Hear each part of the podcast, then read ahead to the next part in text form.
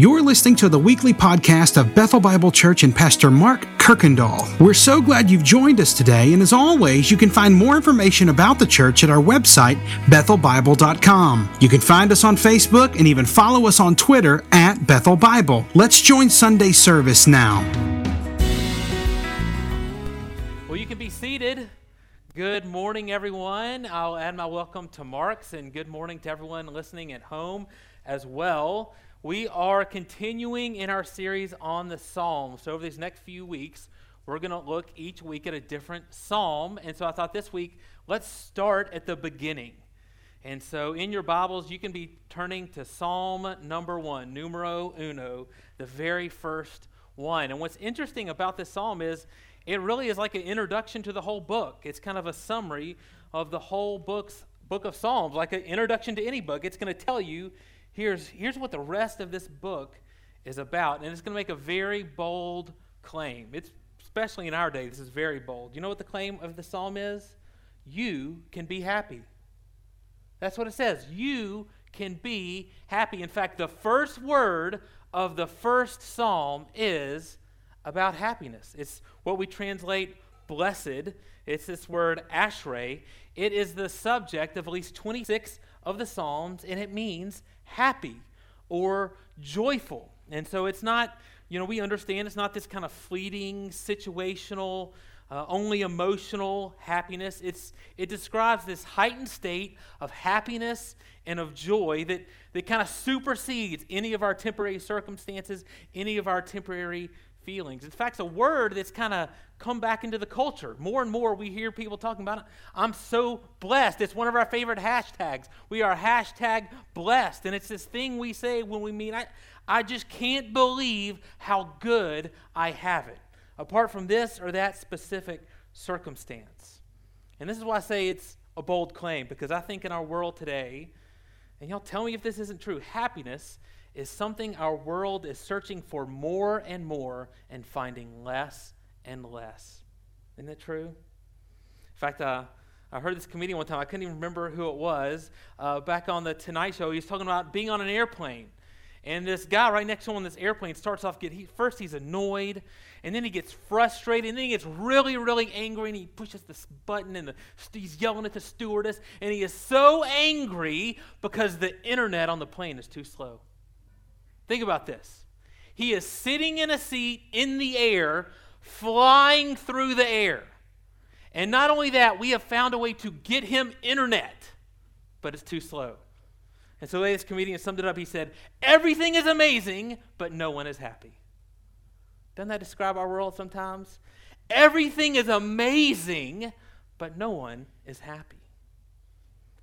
And there's a reason for that. I think the reason that most of us, most people, never find this deep happiness, this blessedness, is because they totally go looking for it the wrong way. See, most of us, I think, think of happiness kind of like a recipe for a cake or something. You know, you got to get just the right ingredients, and if you get just the right ingredients, mix them in, put them in in the right order and the right amount. You know, I get just enough good work and a good relationships and family, and just I don't have to be rich, but just enough money and enough comfort. I get all these. You know, bake it at 350 for 20 minutes, and out will come happiness. But know, that's not how it works at all. Because what if you never get the recipe right? I mean, what if what if all the circumstances in your life never line up just right to make you happy? Let me ask it this way if life doesn't change at all for you, from this moment forward, life doesn't change. Your situation doesn't improve. So your marriage doesn't change, your career doesn't progress, your sickness never heals, you never have more or better friends than you do right now. If the coronavirus never goes away, could you be happy? The psalm claims that you can. And here's why. It's because your happiness, it, it's not about the things you collect or the things you organize in your life just right. It's not even about preventing bad things from happening to you. Blessedness, in fact, doesn't have anything to do with anything you do or anything you have.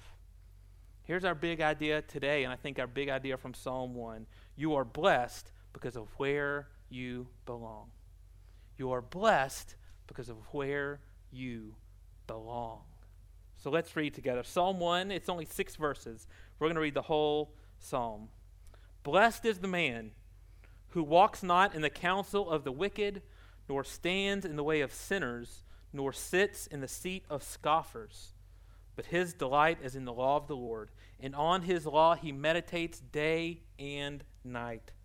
He's like a tree planted by streams of water that yields its fruit in its season, and its leaf does not wither.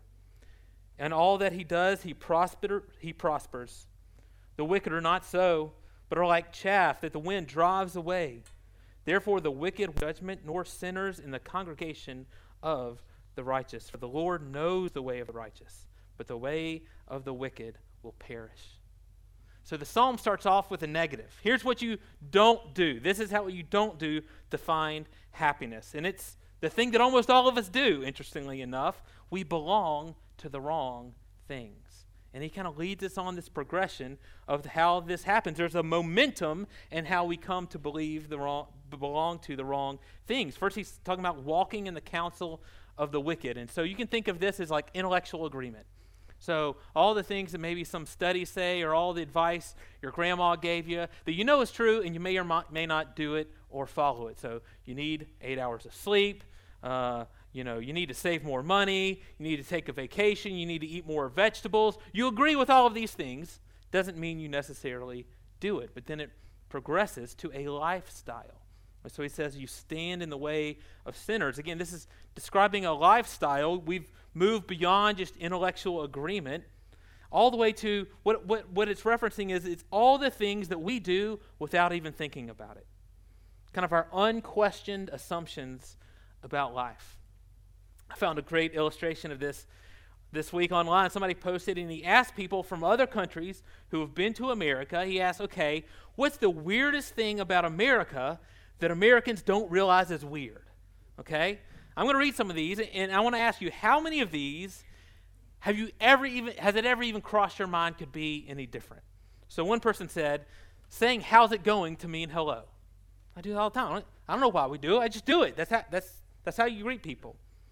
Putting prices without tax on price tags.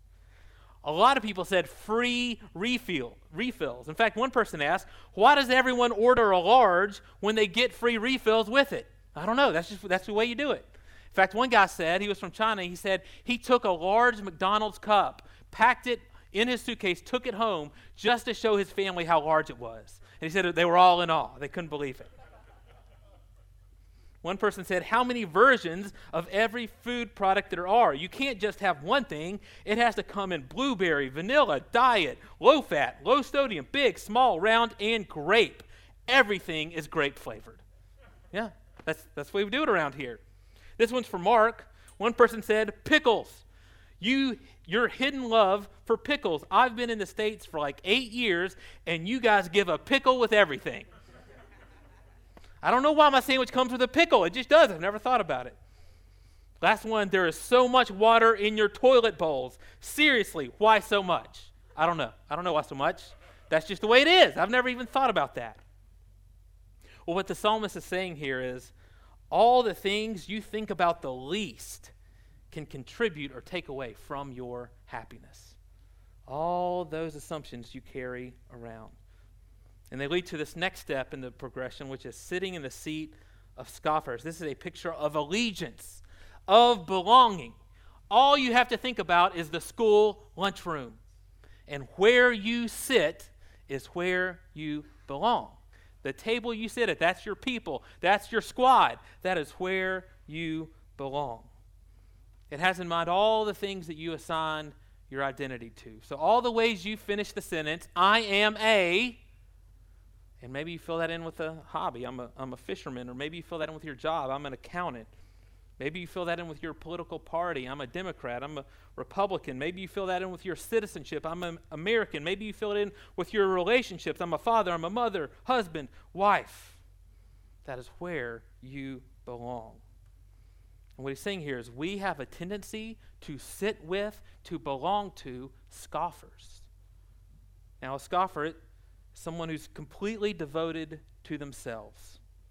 No space, no room, no concern for God. In fact, all regard for God is gone. In fact, mean, we say this whole God thing, this th- this idea that I need to go to someone else for happiness or to the Bible for instruction. That's that's just kind of silly. I'm the captain of my own ship, and I will find my own happiness. And you need to know there, there's an inherent progression here. See, the way the psalm is written, the way the language is, no one just walks without eventually sitting. If you walk in counsel apart from God long enough, he's saying, you will end up sitting in the seat of scoffers. That is how it always works. You will belong to the wrong things.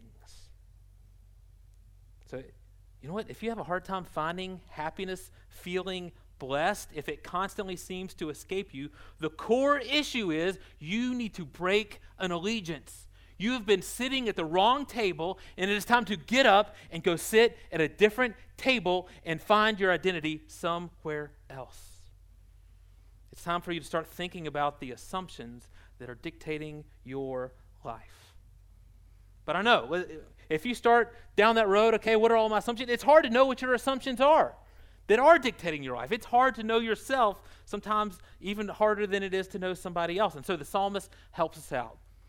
In verse 2, he, he helps us out by knowing what we belong to. And here's what he's going to tell us We belong to what delights us. We belong to what delights us. And so he introduces a positive, positive example. So verse 1 was negative example. Here's the positive example. This man who delights in the law of the Lord.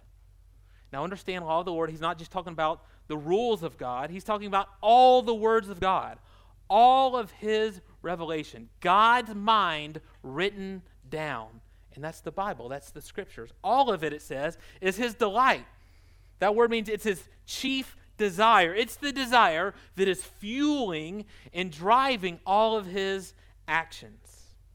And how do we know that this man delights in the law of the Lord? Well, it's obvious. He, he meditates. He meditates on it day and night. It is always on his mind. Why? Because it's his treasure, it's his delight, and so he is always thinking about it. And it's the same for you. We all meditate in some way, we all let our minds be consumed with what we value most. Easiest place in the world to see this is with little kids. Have you ever asked a kid one question and got like a 35 minute answer? Welcome to my life right now. This is everything.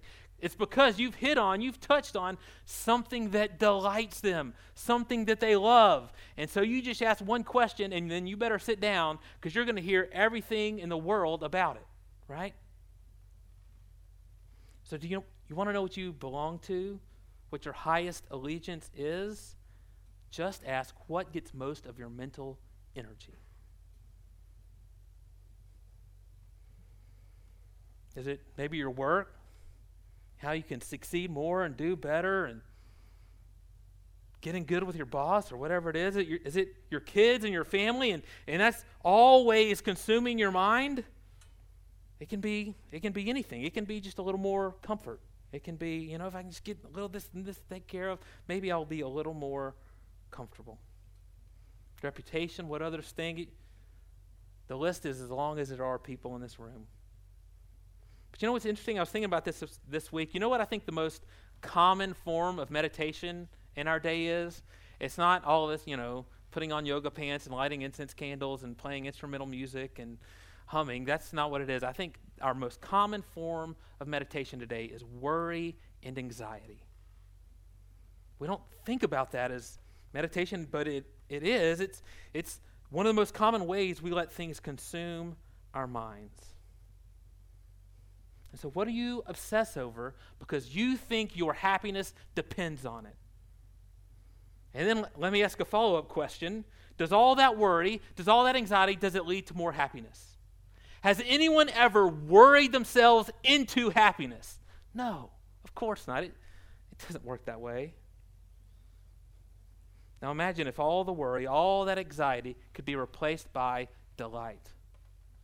Delight in God's word written down and in your relationship with him. This psalm is claiming you can that can happen. You can be happy, you can delight in God, but you have to change what you meditate on.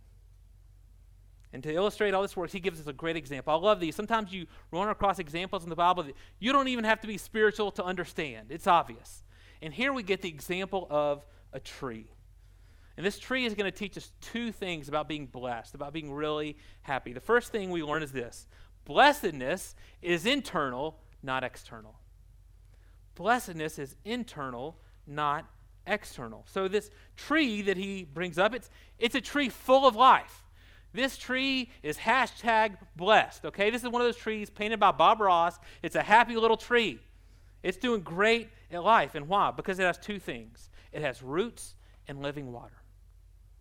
And so the picture is these, these roots of this tree, they go deep down, and, and so it's firmly planted in a place. And what's amazing when you think about that, still to this day, having roots, that is a picture of belonging, isn't it? We still say that. I, I'm going to go set down roots somewhere. That means I'm going to belong to that place. I'm going to become one of them. Or if we're not where we grew up, we'll say, well, my roots are back back there. That's, that's really my people. That's really where I belong. And so this tree has set down roots. It belongs to a place. That's the picture. And listen, these roots don't hold it back. These roots don't cramp its style. They don't restrict its freedom. In fact, these roots give it access to life. That's what happens The tree is happy and full of life because it belongs in the right place. Where is that right place? Next to the living water. Because for a tree, that life is found in the water. Under the surface, this tree's roots have gone down and is drawing life from the water that those roots are in contact with. And it does this regardless of the season. Now, it's important to know, it's important to know this tree doesn't get life by knowing about the water, by reading about the water, by standing next to the water and look at, adding it, at looking at it and even admiring it. No, no, no. The tree gets life from soaking up that water into itself. And this is important to know because, y'all, it is entirely possible. It is entirely possible. In fact, it is common to come to church, serve a lot of people, practice good morals, but God not be your source of life to be doing all of the right things, but not drawing on Him and depending on Him for life on the inside. Your roots have to reach down into His living water, and you have to soak it up.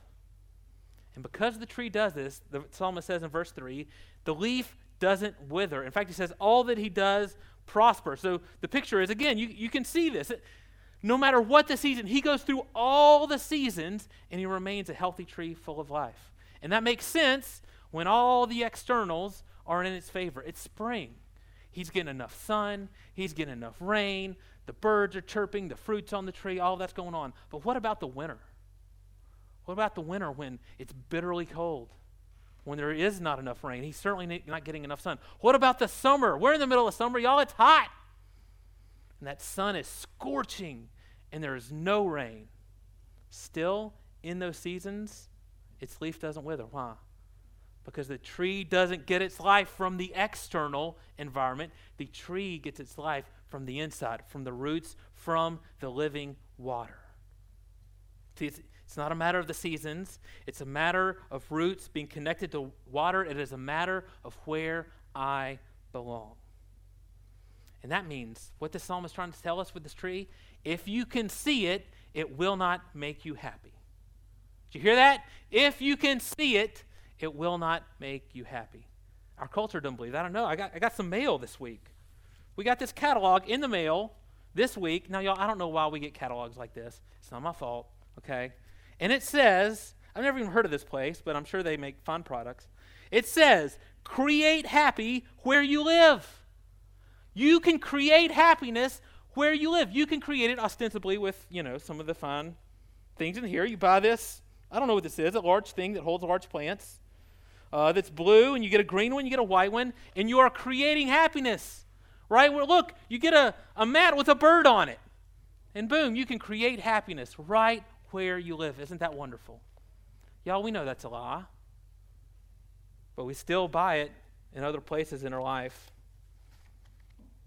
We buy it because we when we do that, we're walking in the counsel, we're standing in the way, we're sitting in the seat of what the culture is telling you will make you happy. And most of us, I think we're unhappy because we try to adapt everything around us, all the externals. Maybe I can get the right things and situate them in the right way, but it is never going to work. Doesn't matter how much more free time you get, how much a bigger house you get, how many times you change jobs, how good you are at getting that person in your life to finally behave like they're supposed to behave. It's not going to work because blessedness is internal, not external. That's the first thing we learn from the tree. The second thing we learn from the tree is that blessedness is secondary, not primary. It's a byproduct. It's not the chief, main, primary thing we pursue with our life. And so if you chase it, it will escape you. In verse 4, he contrasts this tree with the wicked, and he says, uh, the wicked here, probably better translated godless, it's those who don't have God. Roots don't go down into the living water. He says they are like chaff. Now, what's chaff? Chaff is the shell around a wheat seed. It's very, very light. And so, in fact, what they did back then to separate, they had to separate the wheat from the chaff. All they would do was they'd get a bunch of it and they'd throw it in the air. And the wheat is heavier, so it will fall to the ground, but the chaff is so light, even with the slightest wind, it'll just blow away. See, chaff can and will go anywhere. It has no inherent direction, it has no anchor. You know what it does have? Complete freedom. No, a lot of us think, you know, when I can be completely free and do whatever I want, then I'll be happy, but it's not it's not so. In fact, nothing is more free than this chaff, but it will not be happy because it doesn't belong anywhere. And it, the psalmist points this out with the end destination of the wicked, the end destination of the godless, the chaff. He says it will not stand. It's going to fall, it's going to scatter. The complete opposite of that tree that has the deep roots that tree that belongs somewhere. He says in verse 6 that the way of the wicked, the way of the chaff, it's going to perish. So, not just that individual chaff, the whole way, everything that they subscribe to, everything they chase, everything they pursued, everything they bought in this catalog, it's going to be, it's going to perish. So, not only will it be gone, it will leave no trace. It'll be like it wasn't even there. Think about the difference in that versus wheat. So, this year's wheat, it ends up in storage bins or in bread. It gets used.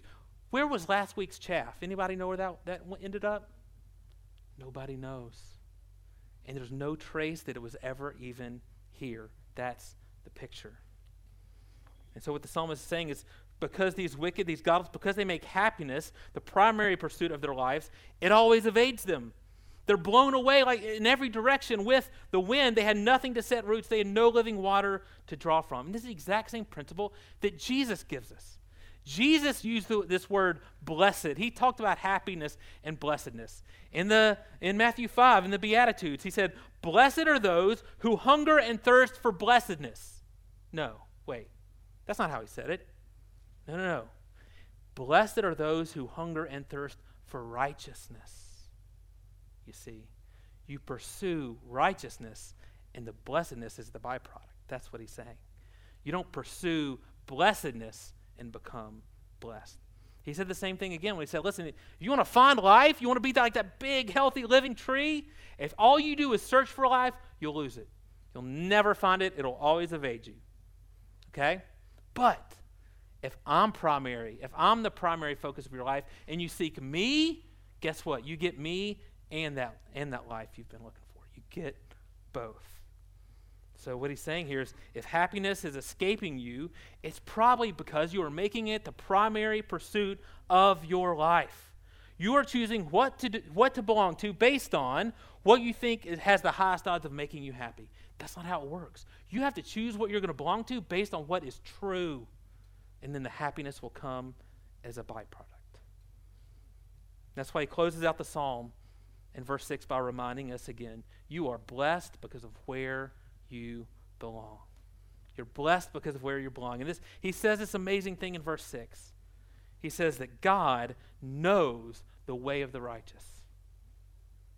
Those who belong to God are known by him. This word, it's, it's a deep word. It's a word yada, or it's spelled yada. It communicates relationship, intimacy. In fact, it's the same word the Bible will use for how a husband and wife know one another. And so you can picture it's you know, husband and wife, they get married, yada, yada, yada. That's what it's talking about.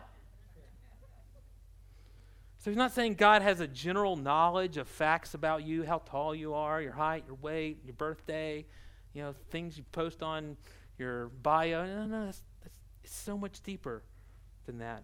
It is a deep emotional acquaintance. You know what my favorite uses of this word is in Exodus chapter 2. Uh, beginning of Exodus. So before God has set his people free, but he's explaining what he's about to do. And it says that God knew, Yada, Israel's suffering. So, not like read it in a newspaper, saw it on TV, read it on his Facebook thread. No, no. He, he was deeply concerned with, deeply invested in. He felt it, and he intended to act on it. And he set his people free because he knew their suffering. The psalmist is saying here is God knows. It is a deep commitment to, love for, and care for his own. It communicates belonging. Isn't that interesting? It's saying you belong to him. He doesn't just see and approve from afar, he knows you. You get a relationship with him. And so when we delight in his word, when we meditate on it day and night, we get life. We are happy because he knows us and because we belong to him. But now, I have to warn you about a danger as we get to the end of this psalm, you know.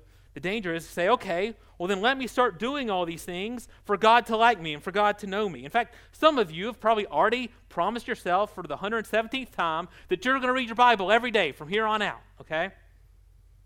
Here's an important thing we have to remember that the New Testament teaches us belonging is given, not earned. Belonging is given, not earned. Because I think if you're honest with yourself as you're listening, you know, you know you don't delight in God's law all the time, do you? I don't. You know, even if you leave here with the fullest resolve, you can't imagine ever getting to the place where you always, always, day and night, meditate on God and always delight in Him. Can you do that? I can't do that. See, the, the Bible tells us there's only one person who is the Psalm 1 man, and that is Jesus Christ. Jesus is the tree full of life. He never sat in the seat of scoffers. He delighted to do God's will. He meditated on God's word day and night. He was careful to do all that it said. In fact, he even prayed in the garden when facing the cross Lord, not my will, but your will be done.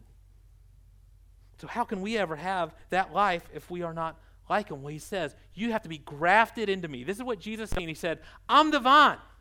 You're just the branches, and you have to abide in me. And only when you abide in me will you bear much fruit. And so, what he's saying there is, Don't you go try to plant yourself next to the living water and set your roots deep. I'm already planted there.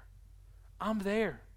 The life is in me, and you just abide in me. You belong to me. And through me, you get life in you. See, I've been saying, you know, you're blessed because of where you belong. It's probably better said, you're blessed because of who you belong to. Belonging to the Psalm 1 man is the way we get the blessedness and the happiness of Psalm 1. You know, this week, just past few days, there's one image that God really used to teach me about this.